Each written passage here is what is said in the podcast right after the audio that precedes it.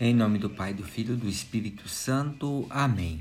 A graça, a paz e o amor que brota do Deus, de Deus nosso Pai, desse Deus Pai, Filho e Espírito Santo, estejam convosco. Boa noite, meus irmãos minhas irmãs. Espero os encontrar bem e animados.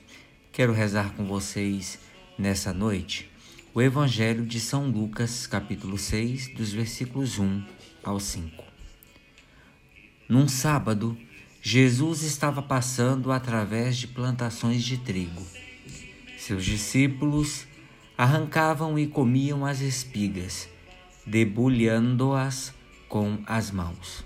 Então, alguns fariseus disseram: Por que fazeis o que não é permitido em dia de sábado? Jesus respondeu-lhes: Acaso vós não lestes o que Davi e seus companheiros fizeram? Quando estavam sentindo fome, Davi entrou na casa de Deus, pegou dos pães oferecidos a Deus e os comeu, e ainda por cima os deu a seus companheiros. No entanto, só os sacerdotes podem comer desses pães.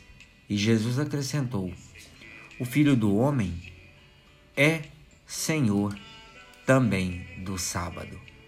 Palavra da salvação, glória a vós, Senhor. Meus irmãos e minhas irmãs, enquanto Jesus esteve na terra, ele fez questão de quebrar todos os paradigmas que tornavam o ser humano é, preso a conveniências. Vejam, por isso que ele foi, nesse momento do seu tempo, um grande revolucionário a favor da libertação do homem e da mulher.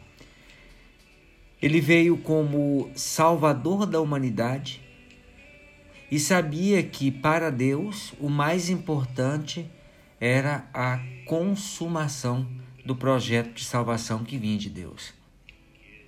Vejam, a salvação que Jesus veio trazer, ela engloba o nosso ser como um todo, quer dizer, corpo, alma e espírito. Assim sendo, para Deus, o nosso Criador, a dignidade do ser humano na sua totalidade está em primeiro lugar e deve estar em primeiro lugar. Sabedor das nossas necessidades, ele providencia tudo de que precisamos, mesmo quando o mundo nos diz não ser permitido. Dessa forma, o próprio Jesus vem e nos ensina que para conquistar a vida eterna, nós podemos passar sobre as barreiras e as conformidades do mundo. Ele veio nos conscientizar, conscientizar de que a sua palavra é uma palavra que está acima de conveniências e de formalismos dados pelos humanos. O Filho do Homem é senhor também do sábado, assim como ela afirma. Muitas vezes, meus irmãos e irmãs, nos perdemos no que é trivial e corriqueiro, naquilo que está sendo estabelecido como hábito, como regra, e a consequência disso é que nós nos esquecemos do essencial, que é a lei de Deus. Essa lei de Deus que é amor e que é misericórdia dá de comer a quem tem fome, dá de beber a quem tem sede, consolar os que sofrem, mesmo que isto não seja apresentado, por exemplo, em dias que não são designados para isto. Ajudar o próximo é o que Jesus nos recomenda, não interessa o dia.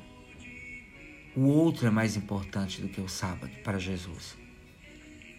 E às vezes para que cumpramos as leis humanas, nós transgredimos a lei do coração de Deus. Todos os que seguem a Jesus têm que estar bem seguros de que tudo o que fizerem por amor a Ele, fazem e estarão fazendo no nome do próprio, em nome do próprio Deus, porque Ele é o Senhor o Senhor do ontem, o Senhor do hoje, do agora, do amanhã.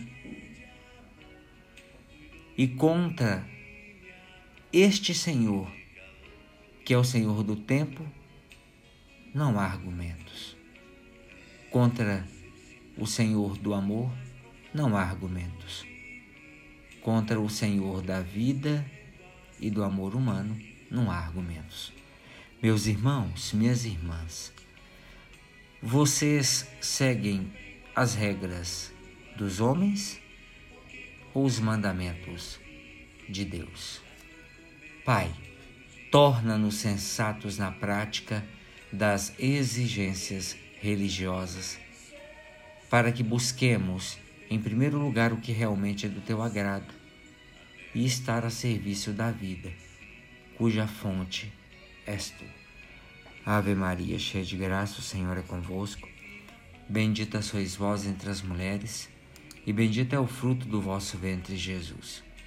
Santa Maria, Mãe de Deus, rogai por nós, pecadores, agora e na hora de nossa morte. Amém.